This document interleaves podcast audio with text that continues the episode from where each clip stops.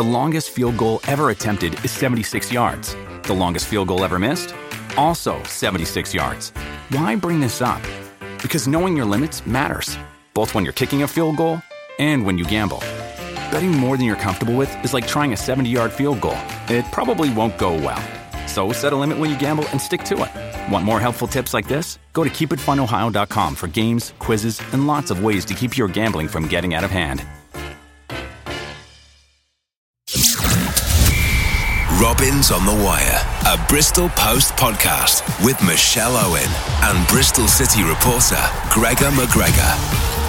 Welcome along to Robins on the Wire with myself, Michelle Owen, and Gregor McGregor. This week we have special guest, Dave Cotterill, with us. Uh, looking forward to speaking to him, what he's up to now, and uh, speaking about how open he's been about mental health too. We'll reflect on the Norwich defeat, also the Birmingham defeat, unfortunately, too, and we'll hear from Lee Johnson. Wasn't on the touchline on Tuesday night. What impact did that have on the players? So, Gregor, uh, let's start with the defeat on Tuesday night. Just felt big, didn't it? Did you really feel the Robins needed a result here with a tough few games ahead?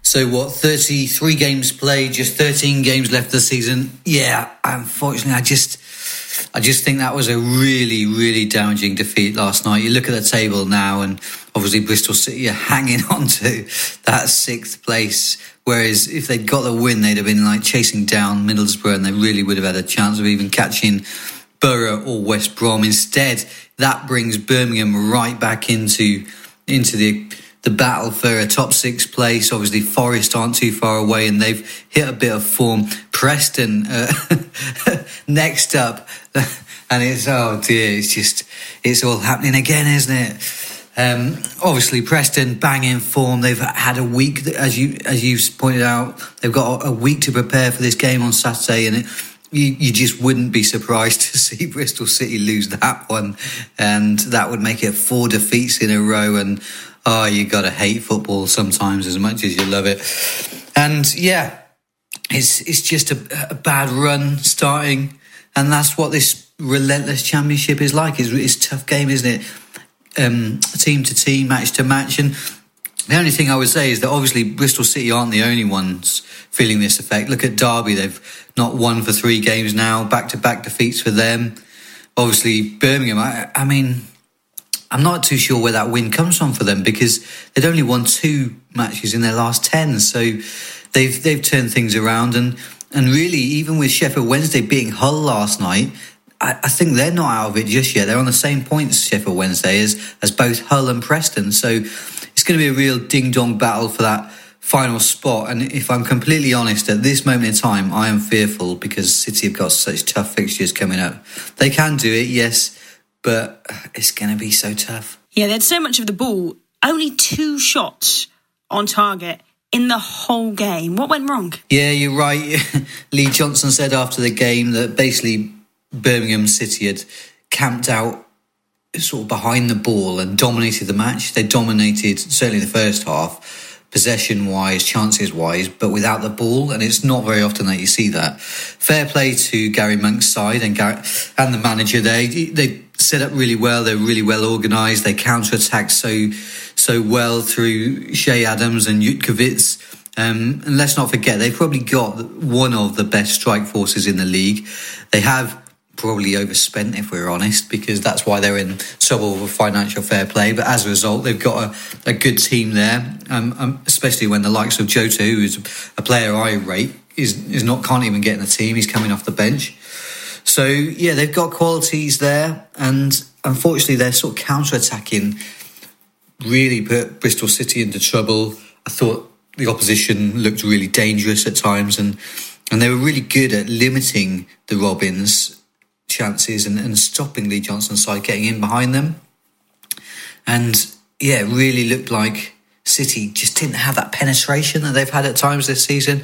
I just really thought they needed to get the pace in and, and start the game well and get get the tackles flying in, get the crowd on side, really start at pace. And we did ask Lee Johnson after the match why that was the case, and he basically pointed out that some you have to respect that there's an opposition and and that they're going to be trying to stop you doing exactly that. And, that, and that's the case here. Basically, Gary Monk's side just got the better of it. And also Lee Johnson sort of pointed out that he's made a couple of changes here, but some of the guys in the squad just aren't quite at the level at the moment where they're able to string back to back really good consistency, consistent performances together. Uh, these guys are, are going to take a little bit of time to get to that level. Yes, they can put in good performances here and there.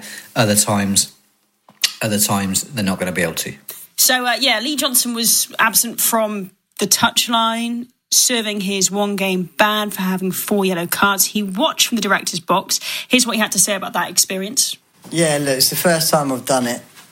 I'll be honest. Uh, obviously, given the way we performed, yeah. I, I, didn't enjoy it because I mean I, I wanted to enjoy it, but um, yeah, I did feel frustrated because I think if I'd have been down there, I'd have probably upset a few uh, to try and spark a bit of a reaction. You know what I mean? They might have hated me for 10, 20 minutes, but they know I love them really. So I remember my man's a good example. When I was playing and not playing well, he used to wind me up because he used to look at me and say, "Oi, you, you little, get your effing legs going," and uh, and that always sparked me into a sprint or a shot or, or a tackle or, or whatever that may be. So obviously when you're up there you can't do that but I, I, don't think that made too, I don't think it made a difference I can't claim that we're a better side with me on the touchline than we are with, no, with I just me up there. seeing it how, how it must yeah seeing it yeah. Because you saw it more it's frustrating. you yeah you see it more but more importantly you see every action that's yeah. wrong from every player. Mm. so the goal's a good example. We don't close in on the first goal. Like we've got to clear it. Like too lackadaisical, if you like. Don't close in, and uh, and there's a inevitable ending to what was poor defending. Yeah, what do you think, Gregor? Did uh, did the Robins miss having Lee Johnson and his influence on the touchline? I'm not sure that Lee Johnson being absent did have that big an effect. Certainly, he played it down at the time.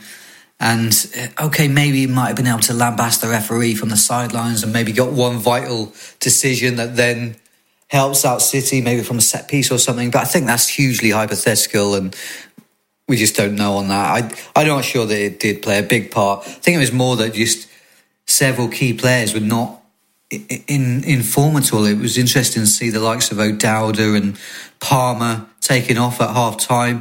I thought Palmer did look like um, he could provide something. Okay, he was quiet. He's maybe playing in the wrong areas of the pitch. He was being tackled too often, but he has got that skill. And I thought he was beating his man on occasion. So, so maybe he could have been someone to to spark them the Robins into life second half. O'Dowda, that's a strange one. He was he, he was so good with that goal, wasn't he, at the weekend? But not, not sure what's happened there. Strangely lackluster. Brownhill took a lot of time to get going and Eliasson, I thought, was a bit poor when he came on because he was overhitting his crosses, wasn't he? And and he couldn't beat his man and lost possession too easily.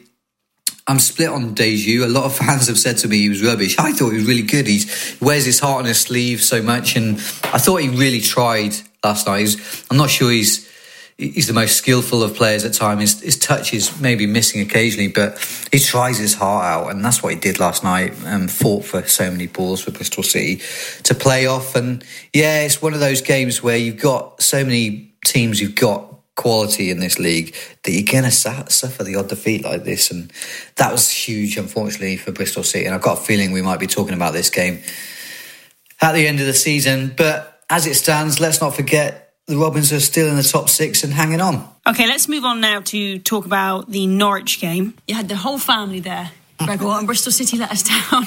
2 1 up at half time. What didn't click in the second half? I think maybe Norwich is just a slightly cut above Bristol City at this moment in time. That's that's nothing to really worry about because Norwich City have had um, a bit more cash to spend over recent years. They kind of um, got those pa- Premier League parachute payments from a couple of years ago from when they were promoted. Yes, they've been cost cutting, and they they sold obviously James Maddison in the summer, etc. Um, and they're, they're, kind of, I think, a really good template for a lot of clubs because they were 14th last season, weren't they? Now, for me, they're going to be promoted. Absolutely, definitely going to be promoted. Mm. They blew away Bristol City for 25 minutes on Saturday, really, and Lee Johnson admitted that himself after the game. Uh, I just don't think really City could live with their intensity and athleticism. Th- these guys, Max Aarons and Jamal Lewis, both really impressed me. They were great at fullback. Um, Bristol City had their chances. I thought Marley Watkins was going to get something at the end there. Um, just just knocked over Matty Taylor's cross. Um, and Andreas Weimann uh, had a couple of half chances, I'd call them. But yeah, just couldn't, unfortunately, match Norwich. So yeah, what, first defeat in the league for 13 games or so. Uh, very gung ho, aren't they, Norwich? You score, we'll score more than you. It's um, a bit of a crazy tactic, really.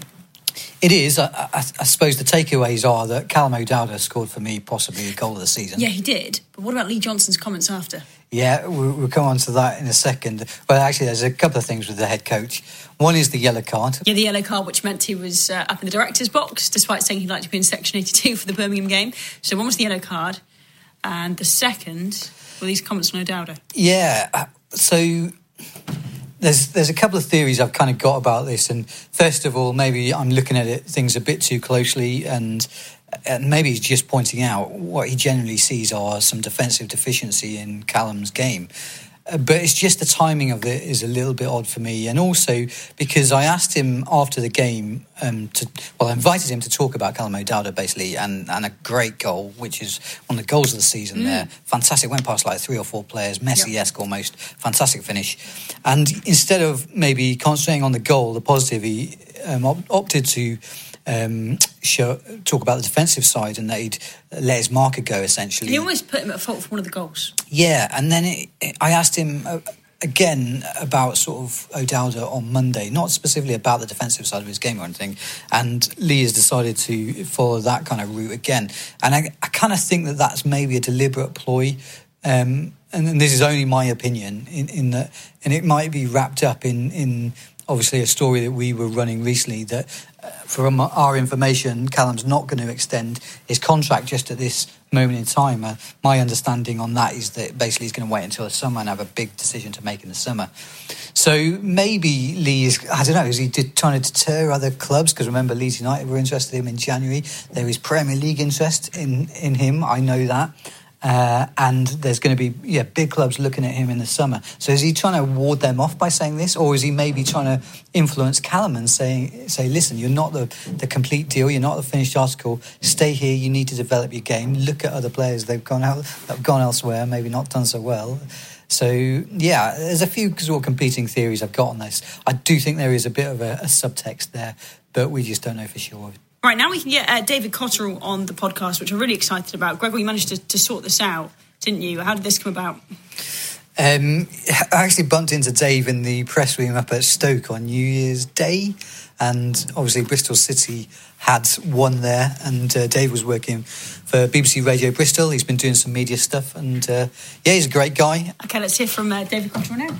So, David, welcome along. Thanks for coming on. Um, a Bristol City Academy product. What's your memories of, of those youth days? Um, to be fair, they're probably the best time of my football. I loved it. I really just obviously you're setting out to be a professional footballer. You're around with your mates, and we had a good team, good coaches, and they always had a good philosophy of bringing the youngsters through the ranks. So yeah, I loved it. Dave, as a, a Welshman, how come you, you started playing over in, in Bristol, if I, if I can ask?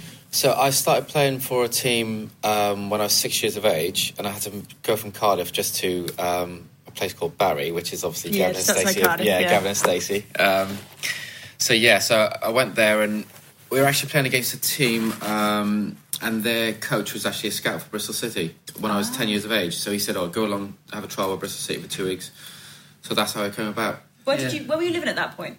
I was living in Cardiff. In, in Cardiff. Yeah, so my dad had to trek over two or Yeah. three times a week. Pay over the toll bridge. as well. That was a that was not nice. Feeling probably. It's, Check yourself. it's the best thing ever. Now they've taken it away. Yeah.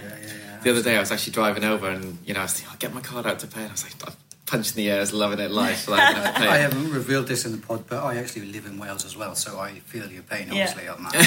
And I Yeah, I used know, to, I know, I, I used to commute to Cardiff every day, and I'm the, I'm the same. I was going over the other day. I was like, I feel so free. I've still got the blooming tag in my window. It's so I need nice. to get rid of it's it. like the best thing ever. And what are you up to now, then? I'm involved in um, a football device. It's called Player Maker. It's new technology that tracks um, more physical data and it tells you who you're passing the ball, all that sort of stuff. Um, so kind of high end GPS. Um, and I'm doing a lot of mental health stuff trying to set up my own foundation. Um, trying to partnership a gym in Cardiff, where I'm originally from, to so all the money that I generate from my uh, mental health and foundation thing, I'm going to put into the gym so people can have free classes to. Some people, um, they, they, don't have the luxury or they can't afford to go and use the gym, and I kind of feel that that helps you mentally. Um, I wanted to talk to you about this actually because I've been with Tyrone Mings today. Okay. And he was really open talking well, about last time I seen health. him, I was around a pool party with him. Oh, really? that sounds like a good story. I, I, want that story. I'm not letting you get away with that. But um, he was talking about mental health, and we, we just went for a little drive, and, and he was saying how, you know, it's people have that sort of, I guess, that perception of a footballer. They live this amazing life. They've got all this money. But actually, how isolating it can it can be at times. I know you've opened up about it as well, and you're doing amazing things. But perhaps if there's any you know, young men especially, because I know suicide is such a killer uh, amongst young men in this country. If young men are listening to this podcast now, if you could give them a little bit of advice if they're going through a really tough time at the moment, what, what would that be? Um, I actually had a friend of mine call me last night. I, I, get regular messages off younger guys on a regular basis. I had what, some guy who's at academy team in, in the UK as well messaged me the other day and he said one of my talks when I went to the football club kind of helped him just get on track. I'm not trying to give professional help because I'm not qualified to give that kind of help. But I just I just took small steps to um, just try and get better. Really, to try and you know cut out alcohol as much as possible, cut out all this negativity, and just try and focus on the real goal. Like even now, even today, I've spoken to my psychologist or I speak to a counsellor on a regular basis just to keep on top of things. Um, so yeah, I just try and get good habits into you rather than just. It's, it's more like a kind of a, a um, prevention better than cure because the longer you leave it to get that help or to admit those things, that's when it becomes more of a problem. Do you feel that there's definitely a lot more that the game can do on that on that side of things? To, I think they are. I think they are. Um, I think Sporting Chance are doing great things. I think they've just been pumped a load of money by the Premier League as well. If I'm, I might be wrong on that, but that's what I'm hearing. Um, yeah, yeah.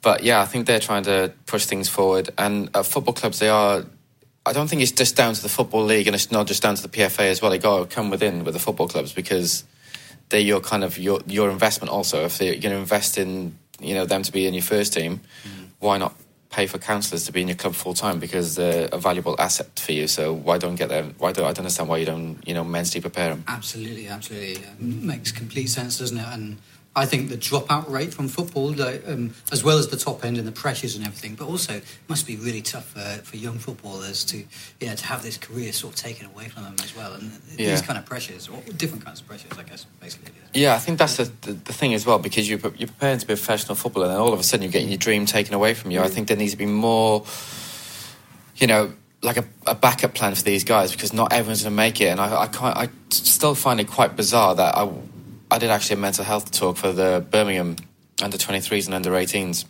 I remember all these guys just looking at me, and they all had that arrogance to look at me, thinking they were all making as a footballer. And I just put, I just said, said to them, I said, probably about one of you in this room is actually going to make it. Absolutely. And if you don't believe me, it's actually a, yeah, it's a yeah. fact. Um, but they, and then that's when you could see their their body language kind of yeah. changed a little bit.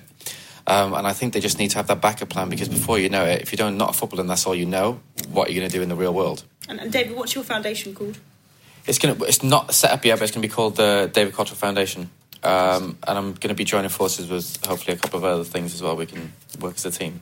And you need to tell us what happened at that pool party. Anything exciting, or was it just a pool party? um, to be fair, I probably had Tyrone in a headlock, knowing me. no, we're just enjoying. He's a good guy. We're just yeah, enjoying. Yeah, he's enjoying times. Have you times. seen much of Bristol City and Birmingham this this season?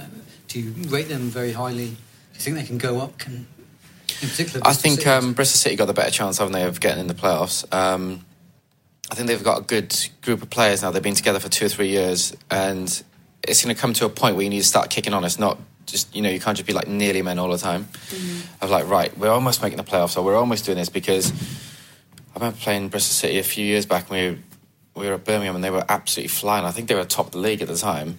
And you can always just sense with Bristol City that they were always going to drop off. You, they were having a good stage, but you just think they got in their locker to lose six or seven games on the bounce. Um, but I feel like they've put that right this year. The manager's doing really well. Um, got his philosophy across to the players really well, and they got players now who are actually growing together as a team, and they're more familiar, they're more experienced, and it's going to come a time soon where they actually need to deliver and get into the playoffs. So hopefully they can do it this year.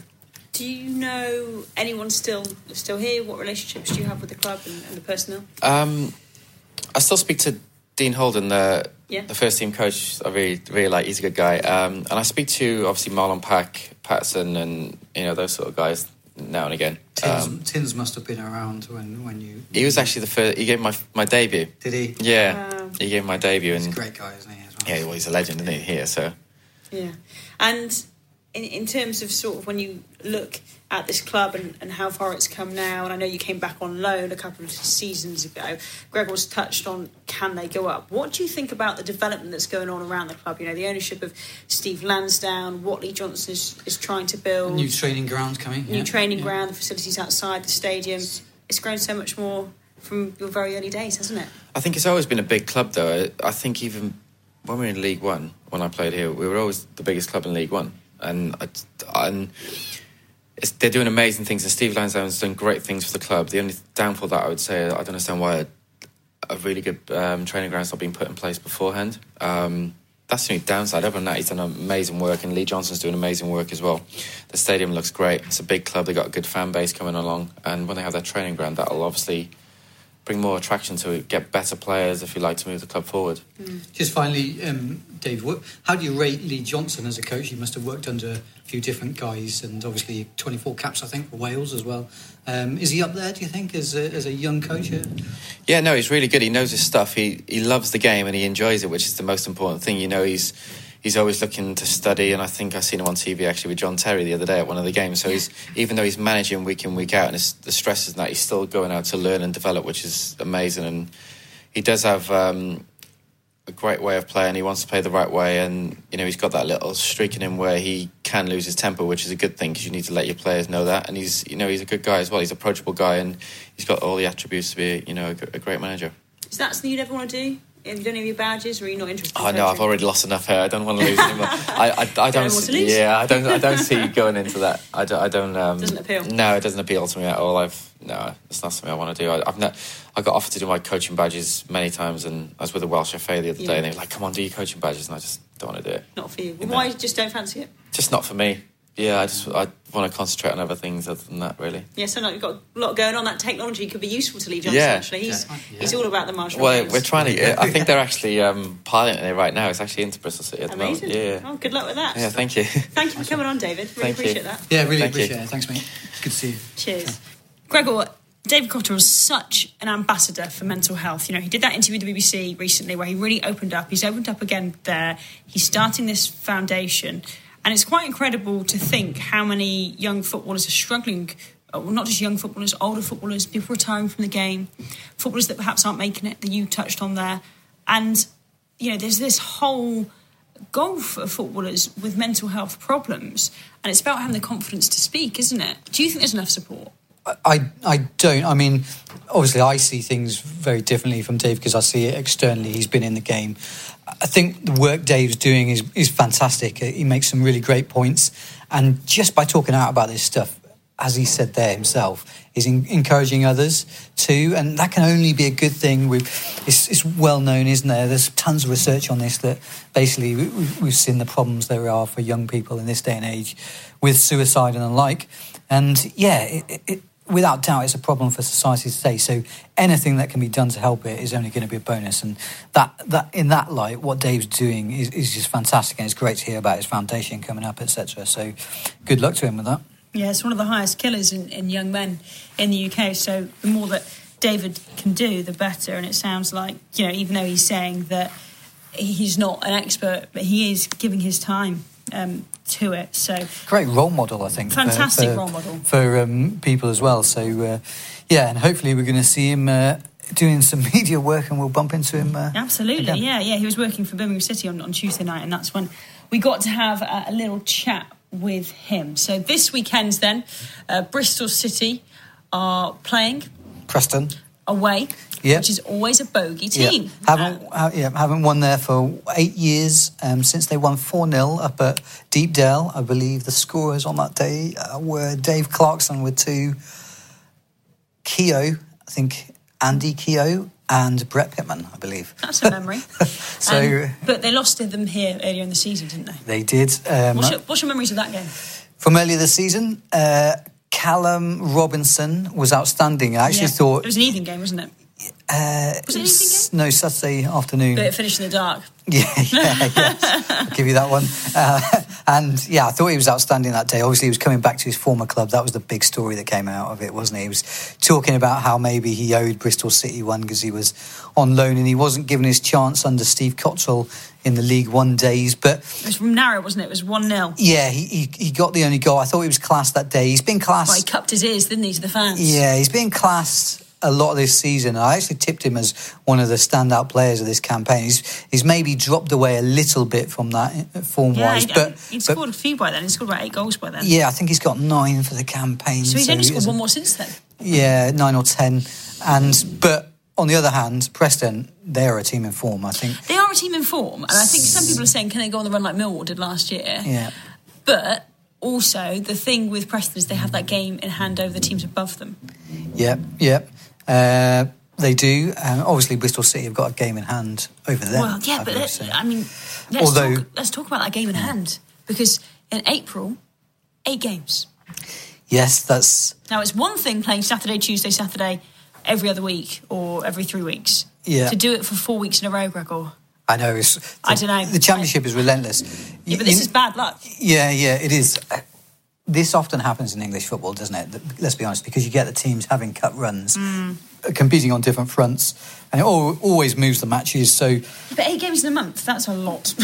I- Even by championship standards, it, it lot. Can you do much? You No, you can't. can't do anything about, it. so. But it- okay, uh, let me ask you this then. We've talked about squad depth all season.